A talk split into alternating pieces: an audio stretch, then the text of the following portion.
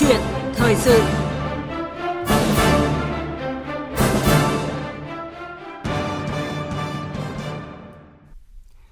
Thưa quý vị và các bạn, mặc dù chịu ảnh hưởng nặng nề chưa từng có của đại dịch COVID-19, song kim ngạch xuất nhập khẩu hàng hóa của nước ta năm 2020 vẫn đạt trên 545 tỷ đô la Mỹ và dự báo năm nay sẽ vượt mốc 660 tỷ đô la, đưa Việt Nam vào nhóm 20 nền kinh tế hàng đầu về thương mại quốc tế.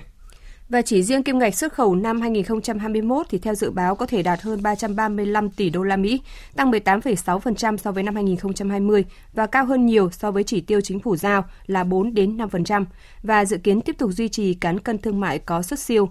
Ngoài sự nỗ lực của chính phủ, các bộ ngành địa phương và từng doanh nghiệp, mỗi người dân để duy trì sản xuất, lưu thông hàng hóa trong bối cảnh dịch bệnh COVID-19 hết sức phức tạp, thì phải kể đến việc doanh nghiệp Việt Nam đã khai thác khá tốt các thị trường, từ các thị trường truyền thống cho đến các thị trường chúng ta có các hiệp định thương mại tự do FTA, nhất là các FTA thế hệ mới tiêu chuẩn cao. Với Hiệp định Đối tác Toàn diện và Tiến bộ Xuyên Thái Bình Dương CPTPP chính thức có hiệu lực với Việt Nam từ ngày 14 tháng 1 năm 2019, đến nay đã được gần 3 năm, và với EVFTA, Hiệp định Thương mại Tự do giữa Việt Nam với Liên minh châu Âu có hiệu lực từ đầu tháng 8 năm 2020, đến nay được hơn một năm. Đây là hai hiệp định thương mại tự do thế hệ mới, tiêu chuẩn cao, được giới chuyên gia đánh giá rất cao khi nói về hoạt động xuất nhập khẩu thời gian qua.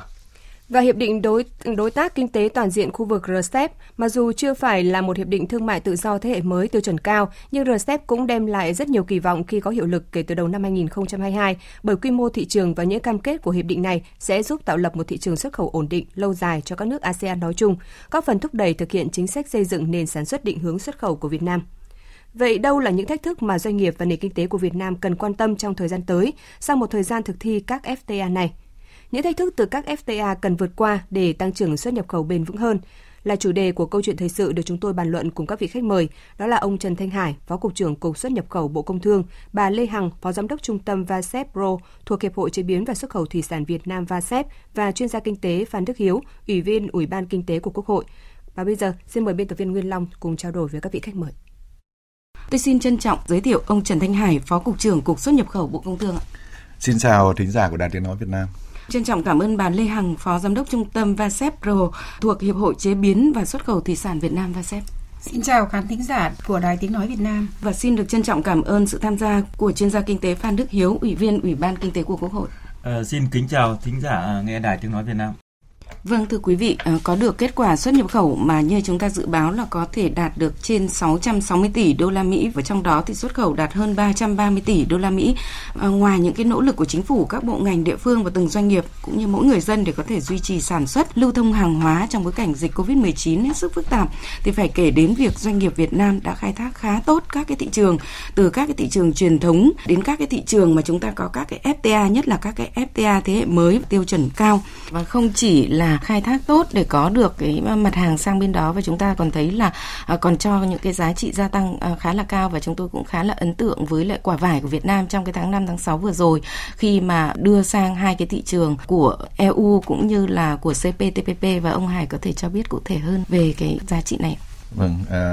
các cái sản phẩm nông sản của chúng ta đấy thì cũng đã có cái sự hiện diện ở nhiều quốc gia. Nên chúng ta cũng thấy là với sản phẩm nông sản, đặc biệt là những cái sản phẩm mà mang tính chất tươi sống như là thủy sản và hoa quả, trái cây, thì nó có cái đặc thù là cái tính chất bảo quản nó phải hết sức nghiêm ngặt.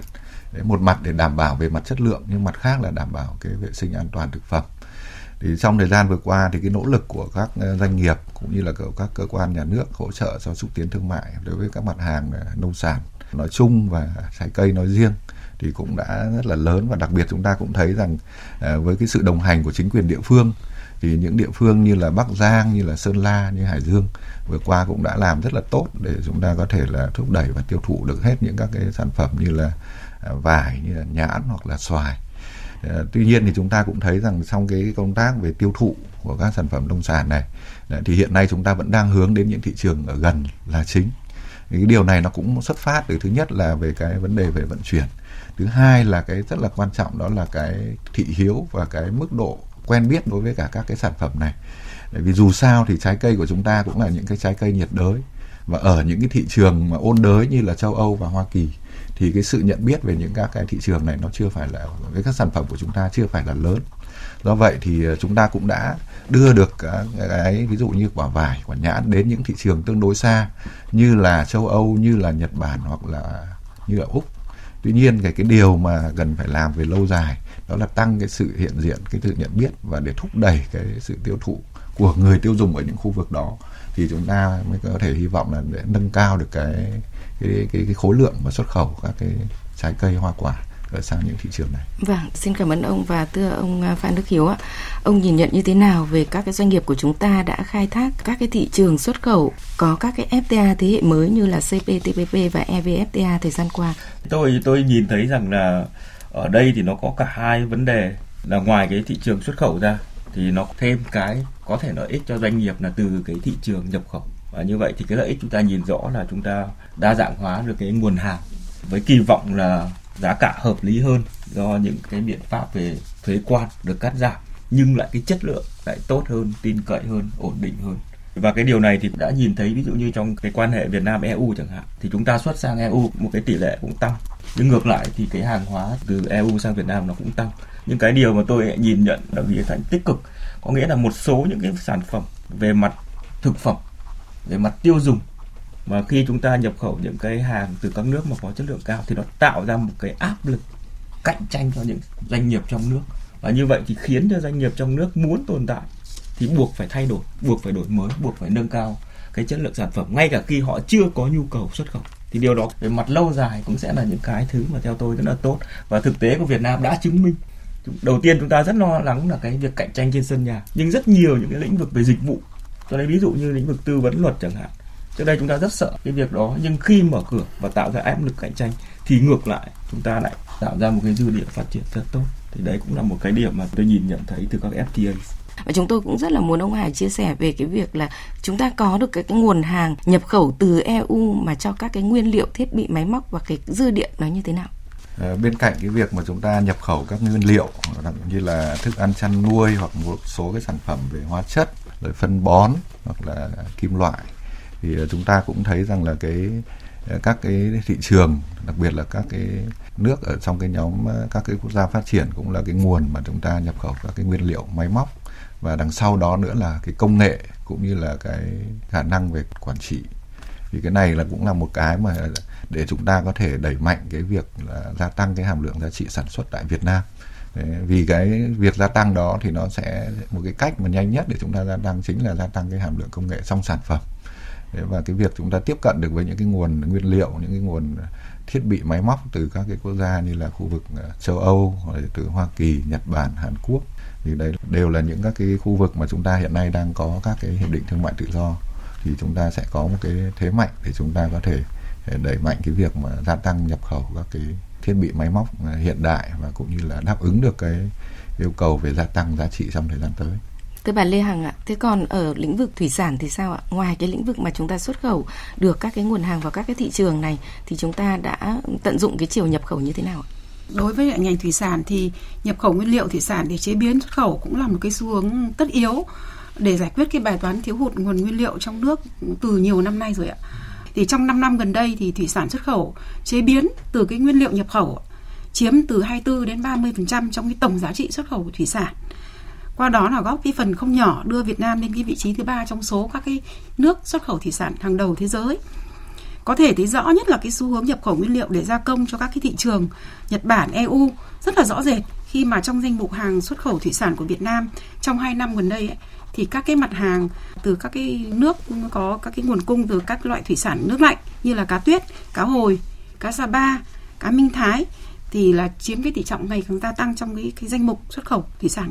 cho thấy là các cái doanh nghiệp là đã biết tận dụng các cái thuế quan nhập khẩu để tạo ra được cái việc làm và thu nhập cho người lao động và tận dụng được công suất cho các cái nhà máy chế biến. Thì chúng tôi dự đoán là nhập khẩu thủy sản sẽ tiếp tục gia tăng trong những cái năm tới, vì ngành công nghiệp chế biến thủy sản trong nước là ngày càng phát triển với lại công nghệ chế biến sâu hiện đại và với cái đội ngũ lao động tay nghề cao, và với cái lợi thuế về thuế quan nhập khẩu sau các cái hiệp định EVFTA, CPTPP, UKVFTA và các cái hiệp định khác. Vâng, thưa quý vị, tại diễn đàn xúc tiến xuất khẩu Việt Nam 2021 do Bộ Công Thương tổ chức mới đây thì tôi cũng khá là ấn tượng với một phát biểu của bà Virginia Foot, là chủ tịch của phòng thương mại Hoa Kỳ tại Việt Nam AmCham, và cũng rất là muốn được chia sẻ cùng quý vị ý kiến của bà chủ tịch AmCham cũng như là phát biểu của đại sứ Phạm Quang Vinh, là nguyên là thứ trưởng Bộ Ngoại giao, ngay sau đây khi mà nhận xét về các cái hiệp định CPTPP cũng như là các cái FTA thế hệ mới. Trong quá trình làm việc, tôi nghiên cứu rất nhiều các hiệp định để tư vấn hỗ trợ doanh nghiệp, ví dụ như TPP, và tôi rất là tiếc rằng Mỹ thì không là một phần của hiệp định này. Và tôi nghĩ rằng Việt Nam có thể phát triển hơn nữa với việc tận dụng những hiệp định thương mại như EVFTA và các FTA khác. Và các công ty ở Mỹ cũng có thể được hưởng lợi và doanh nghiệp ở Việt Nam cũng có thể được hưởng lợi từ điều này. CPTPP là TPP không có Mỹ, và không có Mỹ thì nó khu trú lại hơn 20 cái điều kiện tiêu chuẩn cao. Thế nếu Mỹ quay trở lại, nó phải tái phục hồi những cái cụm tiêu chuẩn cao đó. Đấy là một cái. Cái thứ hai nữa là nếu Mỹ quay trở lại thì một thị trường lớn quay trở lại, một cái sức hấp dẫn cả về kinh tế, thương mại, công nghệ và dịch vụ. Nhưng cái thứ ba nữa mà mình cũng đã nói rồi, tức là hai bờ Thái Bình Dương nó mới kết nối với nhau. Thế thì ở đây nó có câu chuyện là khi nước Mỹ chưa quay trở lại thì bản thân CPTPP nó cũng tạo ra những cái sức hấp dẫn mới. Chúng ta thấy có 4 cái nền kinh tế xin gia nhập. Đầu tiên là Anh, rồi đến Trung Quốc, đến Đài Loan, và vừa rồi là Hàn Quốc đang tính toán những cái câu chuyện đó. Thế thì ở đây nếu mà tất cả các nước chấp nhận cái cuộc chơi tiêu chuẩn chất lượng cao này thì nó song hành với cái RCEP, nó sẽ bổ khuyết cho nhau rất lớn, rất tốt. Vâng, thưa ông Trần Thanh Hải ạ, ông có suy nghĩ gì khi mà nghe hai phát biểu vừa rồi ạ? Vâng, chúng ta cũng đều thấy rằng là Hoa Kỳ là cái thị trường mà bất kỳ một quốc gia xuất khẩu nào cũng đều mong muốn là hướng đến. Và không chỉ là cái chuyện là chúng ta bán hàng hóa, mà Hoa Kỳ là một cái thị trường hấp dẫn cả về vấn đề về đầu tư, về vấn đề công nghệ, vấn đề về dịch vụ. Do vậy thì khi mà chúng ta có thể ký được một cái hiệp định thương mại tự do với Hoa Kỳ, dù đó là hiệp định song phương hay hiệp định đa phương thì cũng đều có ý nghĩa hết sức lớn. Thì như các chuyên gia cũng vừa nêu thì rất tiếc là cho đến nay thì vì Hoa Kỳ cũng đã rút ra khỏi TPP và hiện nay chúng ta có hiệp định CPTPP, thì cái hiệp định này chưa có Hoa Kỳ. Tức là về mặt thương mại thì chúng ta thấy rằng tăng trưởng thương mại giữa Việt Nam với Hoa Kỳ trong thời gian vừa qua thì cũng vẫn rất là tốt, và Hoa Kỳ hiện nay vẫn là cái đối tác xuất khẩu hàng đầu của Việt Nam. Nhưng về lâu dài thì chúng ta vẫn mong muốn là sẽ có được một cái hiệp định thương mại tự do với Hoa Kỳ, dù dưới hình thức song phương hay đa phương, để chúng ta cũng có thể có được những các cái quan hệ thương mại duy trì những cái ưu đãi ở một cái mức độ bền vững, và không chỉ ưu đãi trong vấn đề thương mại mà chúng ta sẽ thu hút được cái nguồn đầu tư cũng như là tiếp nhận được các cái công nghệ và các cái dịch vụ tiên tiến từ phía Hoa Kỳ, và qua đó thì cũng làm cho quan hệ thương mại giữa Việt Nam và Hoa Kỳ chúng ta sẽ có thể nâng lên một cái tầm cao mới hơn nữa. Vâng, rõ ràng là chúng ta có được rất là nhiều những cái lợi thế khi mà tham gia vào các cái hiệp định thương mại tự do thế hệ mới, tiêu chuẩn cao như là CPTPP hay là EVFTA và UKVFTA, tức là hiệp định thương mại giữa Việt Nam với Vương quốc Anh. Và chúng ta chờ đợi thêm những cái thành viên mới khi mà tham gia vào hiệp định này, kể cả những cái nền kinh tế vốn đã là những cái thị trường truyền thống của chúng ta như là Hoa Kỳ hay là Liên minh châu Âu EU. Nhưng mà chắc chắn thì cũng sẽ mở ra những cái cơ hội mới khi mà xóa bỏ thuế quan theo các cái cam kết của các cái FTA này, và chắc chắn là cùng với lợi ích thì cũng sẽ là cả những cái thách thức song hành và buộc chúng ta phải thay đổi để có thể thích nghi và phát triển trong các cái tiến trình hội nhập. Và chúng ta sẽ bàn những cái thách thức này ở phần sau của chương trình, và chúng tôi quan tâm tới hiệp định đối tác kinh tế toàn diện khu vực RCEP trong phát biểu vừa rồi của đại sứ Phạm Quang Vinh, là nguyên thứ trưởng Bộ Ngoại giao. Và hiệp định RCEP thì được 10 nước thành viên ASEAN ký kết, và các cái nước đối tác gồm Trung Quốc, Nhật Bản, Hàn Quốc, Australia và New Zealand vào ngày 15 tháng 11 năm 2020 và sẽ chính thức có hiệu lực từ ngày 1 tháng 1 của năm 2022. Thưa các vị khách mời ạ, RCEP chưa phải là một hiệp định thương mại tự do thế hệ mới tiêu chuẩn cao, nhưng mà RCEP thì cũng đem lại rất là nhiều những cái kỳ vọng cho Việt Nam bởi quy mô thị trường cũng như là các cái cam kết của hiệp định này. Cụ thể, khi mà RCEP đi vào thực thi thì sẽ có đem lại những cái cơ hội như thế nào cho nền kinh tế Việt Nam, và cụ thể là cơ hội cho các cái doanh nghiệp và thị trường, thưa ông Trần Thanh Hải? Vâng, với hiệp định RCEP thì chúng ta cũng thấy rằng là các thành viên tham gia RCEP thì về cơ bản là cũng đã có cái hiệp định thương mại tự do với Việt Nam và với ASEAN. Vì ngoài ASEAN thì các nước thành viên còn lại là 5 nước đối tác cũng đã đều có cái hiệp định thương mại tự do với cả ASEAN nói chung và trong đó có Việt Nam. Tuy nhiên thì RCEP không chỉ là một cái phiên bản nâng cấp của các hiệp định thương mại tự do mà ASEAN đã có với các nước đối tác, mà đây nó cũng đã có một cái sự nâng cao về các cái tiêu chí, về các cái phạm vi và cũng như là các cái tiêu chuẩn. Và do vậy thì cái việc mà có thêm một hiệp định RCEP nó cũng sẽ tạo ra một cái mặt bằng mới so với những cái hiệp định thương mại tự do mà ASEAN đã ký với từng nước đối tác trong khoảng 10 năm vừa qua. Và về phía các doanh nghiệp Việt Nam ấy, thì chúng ta cũng sẽ có thêm một cái lựa chọn về mức độ ưu đãi, đặc biệt là khi chúng ta cải cách các cái quy trình sản xuất để chúng ta đáp ứng được cái quy tắc xuất xứ. Như vậy là chúng ta cũng chỉ còn đếm ngày để hiệp định RCEP đi vào thực thi. Và thưa bà Lê Hằng, hiệp định này thì đã được VASEP chuẩn bị như thế nào? Chúng tôi thì cũng nhận thấy là trong các cái thành viên của RCEP thì cùng với lại ASEAN thì 5 nước lớn còn lại đều là những cái đối tác quan trọng của ngành thủy sản. Nếu mà tính riêng các nước tham gia vào hiệp định này thì xuất khẩu thủy sản sang nhóm các cái nước mà tham gia RCEP này chiếm 52% tổng xuất khẩu thủy sản của Việt Nam tính đến cái thời điểm này. Và tôi cũng rất là mừng và cũng rất là đồng ý với cái quan điểm mà anh Hải vừa đề cập là dù là các nước thành viên RCEP là đều đã tham gia FTA song phương hoặc là đa phương với lại Việt Nam, nhưng mà so với lại FTA thế hệ mới thì RCEP có những cái thuận lợi cho doanh nghiệp thủy sản như anh Hải đã đề cập, tức là vấn đề thống nhất quy tắc xuất xứ thông qua khối thì là tạo điều kiện rất thuận lợi cho lưu thông chuỗi cung ứng trong khối. Đấy là một cái cơ hội rất là tốt cho doanh nghiệp thủy sản Việt Nam nhập khẩu nguồn nguyên liệu từ ASEAN để xuất khẩu sang 5 cái nước còn lại trong khối, hoặc là nhập khẩu nguyên liệu từ 5 nước lớn đó để gia công chế biến cho chính các cái đối tác tại những cái nước này. Thì đấy là một cái cơ hội thứ nhất. Thứ hai nữa là đúng là một cái mặt bằng mới, một cái sân chơi mới. RCEP là không thiết lập các cái tiêu chuẩn thống nhất về lao động và môi trường thì cũng là một cái thuận lợi cho doanh nghiệp thủy sản Việt so với lại các FTA khác. Vì đây nó đúng là hai cái vấn đề cũng khá là khó khăn và nhạy cảm đối với lại doanh nghiệp thủy sản. Thì chúng tôi nhìn thấy đó là cái cơ hội rất thuận lợi để cho doanh nghiệp thúc đẩy xuất khẩu sang những cái thị trường này trong thời gian tới.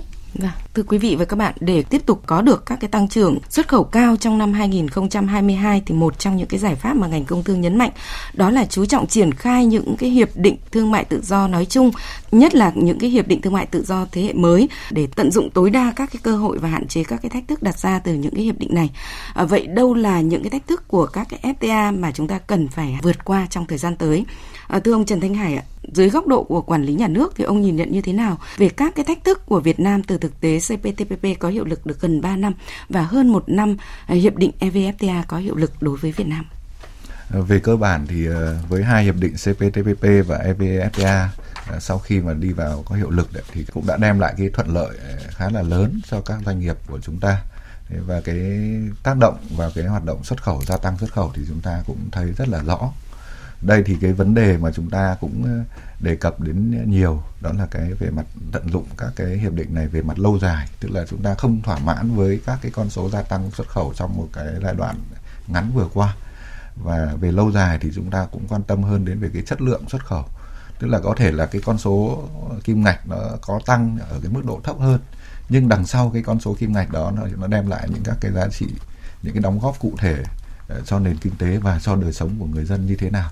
Ví dụ như hiện nay thì chúng ta cũng nói đến cái tăng trưởng xanh hoặc là cái thương mại xanh. Thế thì cái việc mà chúng ta gia tăng xuất khẩu không phải là chúng ta chấp nhận đánh đổi bằng mọi giá về mặt tài nguyên, về mặt môi trường, về điều kiện sinh hoạt của người dân để chúng ta gia tăng cái con số xuất khẩu. Thế thì chính vì vậy thì cái thách thức lớn hiện nay đối với các doanh nghiệp của chúng ta cũng như là các cơ quan quản lý nhà nước, tức là duy trì cái hoạt động tăng trưởng xuất khẩu bền vững. Cái việc mà chúng ta không phải là chỉ dựa vào nguồn tài nguyên, dù là tài nguyên thiên nhiên hay là tài nguyên con người, và chúng ta phải làm sao để nâng cao cái giá trị cùng một cái khối lượng tài nguyên như vậy thì chúng ta có thể nâng cao được cái giá trị hơn và tiết kiệm được các cái nguồn lực hơn. Ví dụ vấn đề năng lượng hiện nay cũng là một cái yêu cầu, và bây giờ các sản phẩm mà tiêu thụ nhiều năng lượng thì chúng ta cũng phải có một cái xem xét để làm sao ví dụ như là áp dụng những cái công nghệ mới để tiêu thụ bớt năng lượng hơn. Những cái nhóm hàng ví dụ như là sắt thép, như là xi măng là hai cái nhóm hàng mà hiện nay tiêu thụ rất là nhiều năng lượng. Thế và chúng ta cũng thấy là cái giá trị xuất khẩu thì cũng thấp hơn là một số nhóm hàng khác như là điện tử hoặc là các máy móc trang thiết bị. Thế thì cái việc mà chúng ta một mặt là phát triển sản xuất cũng như đẩy mạnh xuất khẩu những nhóm hàng này, nhưng mà chúng ta cũng phải đặt ra những các cái tiêu chuẩn cho chính chúng ta để về lâu dài thì các cái hoạt động đó nó cũng sẽ không làm cạn kiệt tài nguyên, không gây tác động xấu đến môi trường, cũng như là đem lại cái thu nhập tốt hơn cho người dân. Vâng, thưa bà Lê Hằng, đại diện cho VASEP ạ. Tôi còn nhớ một cái cuộc trao đổi khi mà EVFTA có hiệu lực được tròn 1 năm với ông Nguyễn Hoài Nam là Phó Tổng Thư ký của Hiệp hội VASEP. Thì ông Nam có nói là ngành thủy sản thì có ít nhất là 3 việc lớn cần phải được khắc phục. Đó là tháo gỡ thẻ vàng, rồi vấn đề nội luật hóa và cái nguồn nguyên liệu cần phải được ổn định và có chất lượng hơn. Vậy cho đến nay thì 3 cái thách thức này đã được tháo gỡ đến đâu rồi? Tôi cho rằng là 3 cái vấn đề này sẽ tiếp tục là cái nút thắt làm hạn chế tăng trưởng xuất khẩu thủy sản sang EU trong năm tới. Lẽ ra là với cái đòn bẩy EVFTA thì xuất khẩu thủy sản sang EU sẽ bứt phá mạnh hơn nếu như mà không vướng vào thẻ vàng IUU đối với hải sản xuất khẩu sang thị trường này, diễn ra từ tháng 10 năm 2017 và đến nay là hơn 4 năm rồi và vẫn chưa được tháo gỡ. Thì ngày 27 tháng 10 năm 2021 vừa qua, phía Việt Nam là đại diện Tổng cục Thủy sản và một số đơn vị đã có cái cuộc họp trực tuyến với lại phía EU để đánh giá những cái nỗ lực của Việt Nam khắc phục các cái khuyến nghị của EU tháo gỡ thẻ vàng IUU. Thì tại cuộc đối thoại này thì phía EU cũng cho biết là có đánh giá cụ thể khi sang Việt Nam trong năm 2022. Tuy nhiên là bước đầu thì cũng có những cái đánh giá cao về những cái nỗ lực của Việt Nam chống khai thác IUU từ các cấp, từ trung ương tới địa phương. Tuy nhiên là phía EC thì cũng có một số những quan ngại về tiến độ trong cái việc lắp đặt thiết bị giám sát hành trình, hoặc là kiểm soát tàu ra vào cảng, hoặc là kiểm soát sản lượng lên bến, kiểm soát tàu nước ngoài cập cảng, và đặc biệt là vấn đề mà tàu cá Việt Nam vẫn còn vi phạm ở vùng biển của nước ngoài. Thì với cái sự quyết tâm của ngành và sự chỉ đạo quyết liệt của Phó Thủ tướng Lê Văn Thành là trực tiếp là trưởng ban chỉ đạo quốc gia phòng chống khai thác IUU, chúng tôi hy vọng là đến cuối năm 2022 thì Việt Nam có thể là tháo gỡ được cái thẻ vàng IUU. Thì cái thẻ vàng IUU được tháo gỡ thì đồng thời nó cũng có góp một cái phần giúp giải quyết được cái bài toán về nguồn nguyên liệu, như đề cập là cần cái nguồn nguyên liệu ổn định. Thì cái việc này cũng giúp được một phần giải quyết cái bài toán khai thác trong nước xuất khẩu đi EU được thuận lợi hơn, và tận dụng được cái quy tắc xuất xứ để xuất khẩu sang EVFTA, để tận dụng được cái thuế quan. Thì ngoài ra thì trong EVFTA thì ngoài cái lợi thế về thuế quan thì chúng tôi cũng nhìn thấy cái thách thức rất lớn là về vấn đề môi trường và về lao động, thực sự là đáng lo ngại với lại doanh nghiệp thủy sản Việt Nam. Có những cái vấn đề mà doanh nghiệp Việt Nam buộc phải thích ứng và phải điều chỉnh và phải được luật hóa để tuân thủ theo cái quy định quốc tế và hiệp định, như là vấn đề lao động trẻ em. Thì những vấn đề đó thì luật lao động của Việt Nam cũng đã đưa vào đề cập cái luật năm 2019. Vâng. Thưa ông Phan Đức Hiếu, ở dưới góc độ nghiên cứu của mình thì ông nhìn nhận như thế nào về các cái thách thức mà doanh nghiệp Việt Nam cần phải vượt qua để hoạt động xuất nhập khẩu tốt hơn cho năm tới? Thực ra thì từ cả bình diện quốc gia lẫn bình diện vi mô ấy, thì tôi thấy là thách thức là rất là nhiều. Ở cái khía cạnh là như chúng ta nói là cái quan hệ thương mại đã có những cái bước phát triển như vừa qua, nhưng ai là người tạo ra cái sự phát triển đấy? Phải chăng đấy là những doanh nghiệp lớn, những doanh nghiệp đã có cái mối quan hệ thương mại sẵn có, và khi hiệp định được kích hoạt thì ngay lập tức họ tận dụng được rất nhanh. Nhưng cá nhân tôi thì tham gia rất nhiều những cái buổi chia sẻ cái nội dung này đối với các doanh nghiệp vừa và nhỏ. Tôi thì rất xúc động khi nhận thấy có rất nhiều doanh nghiệp đến với kỳ vọng là xuất khẩu sang châu Âu hay là các cái nước, họ mang đến những giỏ trứng, họ mang đến những cái sản phẩm của các hợp tác xã và họ hỏi làm thế nào. Thì quả thực là tôi thấy là thách thức rất lớn. Nếu như nhìn từ cái khía cạnh như vậy với đặt ở khía cạnh là mở rộng cái phạm vi đối tượng được thụ hưởng, thì rõ ràng tôi thấy rất nhiều những thách thức. Tôi thấy ví dụ như thế này, bây giờ các cái tiêu chuẩn kỹ thuật TBT rồi SPS, tức là các cái tiêu chuẩn về sản phẩm, chưa kể những tiêu chuẩn về lao động, về môi trường, rồi chứng nhận xuất xứ. Nói thì như vậy thôi, nhưng tôi tin rằng là khi mà đọc các bản hướng dẫn không hề đơn giản. Thế rồi tôi lấy ví dụ như các doanh nghiệp vừa và nhỏ, ngoại ngữ thì hạn chế. Khi mà muốn xuất khẩu sang một cái thị trường, thông tin ở đây không phải là thông tin chung chung, mà thông tin nó đòi hỏi về rất là cụ thể, từ thị hiếu của người tiêu dùng đến các cái thủ tục, và quan trọng nữa là cái câu chuyện mà doanh nghiệp đặt ra rất lớn là đầu tư và đầu ra. Bây giờ họ sẵn sàng chấp nhận đầu tư, thế thì chi phí đầu tư phải bỏ ra, nhưng cái quy mô liệu có thể tăng đủ để có thể xuất khẩu, hay làm thế nào để xuất khẩu, và cái lợi ích mang lại họ có thể có được và có cơ hội để xuất khẩu hay không. Thế rồi rất nhiều doanh nghiệp cũng chia sẻ họ rất muốn quảng bá sản phẩm của mình, nhưng mà có cách nào để quảng bá sản phẩm? Họ đã thử mua trong ví dụ như Alibaba hay là Amazon, thì cái chi phí để cho một cái shop để quảng bá cái sản phẩm của mình ở cái gọi là bán buôn B2B ấy, cũng rất là đắt. Và như vậy cái bài toán chi phí theo tôi ở đây cũng rất lớn. Và như vậy thì tôi nhìn nhận thấy là rất nhiều những cái thách thức, và thậm chí ngay cả cái nhận thức thôi. Mình vừa qua không phủ nhận là Bộ Công Thương và các hiệp hội tuyên truyền rất nhiều, nhưng đây là một cái thực tế, một cái cuộc điều tra vừa công bố năm 2021 về CPTPP. 69% doanh nghiệp nghe nói hoặc biết sơ bộ, có nghĩa là không có thông tin gì, và được đánh giá là cao hơn các FTA khác. Thì 25% doanh nghiệp mới gọi là có hiểu biết nhất định, thì tôi cũng đánh giá hiểu biết nhất định cũng có nghĩa rằng là từ cơ hội đến thực tiễn còn một quãng rất là xa. Thế thì nhận thức như vậy đến hành động theo tôi cũng rất là thách thức. Rõ ràng chúng ta thấy là còn khá là nhiều những cái thách thức. Và trong trước mắt thì chúng ta nhìn lại 2 năm qua kể từ khi đại dịch COVID-19 xuất hiện trên toàn thế giới và ảnh hưởng trực tiếp tới các cái hoạt động đi lại giao thương, thì chúng ta cũng còn khá là nhiều những cái việc phải làm. Và thưa ông Trần Thanh Hải, ông có thể cho biết là chúng ta phải vượt qua những thách thức này bằng những cái giải pháp cụ thể như thế nào đối với lĩnh vực quản lý nhà nước? Rõ ràng là chúng ta cũng thấy là thế giới hiện nay đang đặt ra rất nhiều các cái biến động và có thể nói thậm chí là những cái thử thách khắc nghiệt đối với cả doanh nghiệp. Và cái điều đó nó cũng đặt ra những các cái vấn đề mới cho cơ quan quản lý nhà nước. Thế thì qua 2 năm vừa qua thì chúng ta cũng thấy rằng là cái bối cảnh, đặc biệt là dịch bệnh COVID-19 thì cũng gây ra nhiều cái tác động tiêu cực. Nhưng bên cạnh đó thì đây cũng là một cái cơ hội để cho các doanh nghiệp Việt Nam chúng ta vươn lên trong cái chuỗi cung ứng toàn cầu và chiếm cái thị phần nhiều hơn cũng như là đạt giá trị cao hơn. Thế bên cạnh cái việc thuận lợi của chuỗi việc có các cái hiệp định thương mại tự do thế hệ mới thì chúng ta cũng thấy một cái điều kiện khách quan mà giúp gia tăng cái giá trị xuất khẩu vừa qua là dịch bệnh đã làm ảnh hưởng đến một số các cái trung tâm sản xuất khác ở các khu vực trên thế giới, và do vậy thì cái việc mà đơn hàng dồn về Việt Nam chúng ta cũng thấy là nó có cái sự gia tăng. Thì đây là một cái điều kiện rất thuận lợi để doanh nghiệp chúng ta tiếp tục mà vươn lên để chiếm cái vị trí cao hơn trong cái chuỗi cung ứng.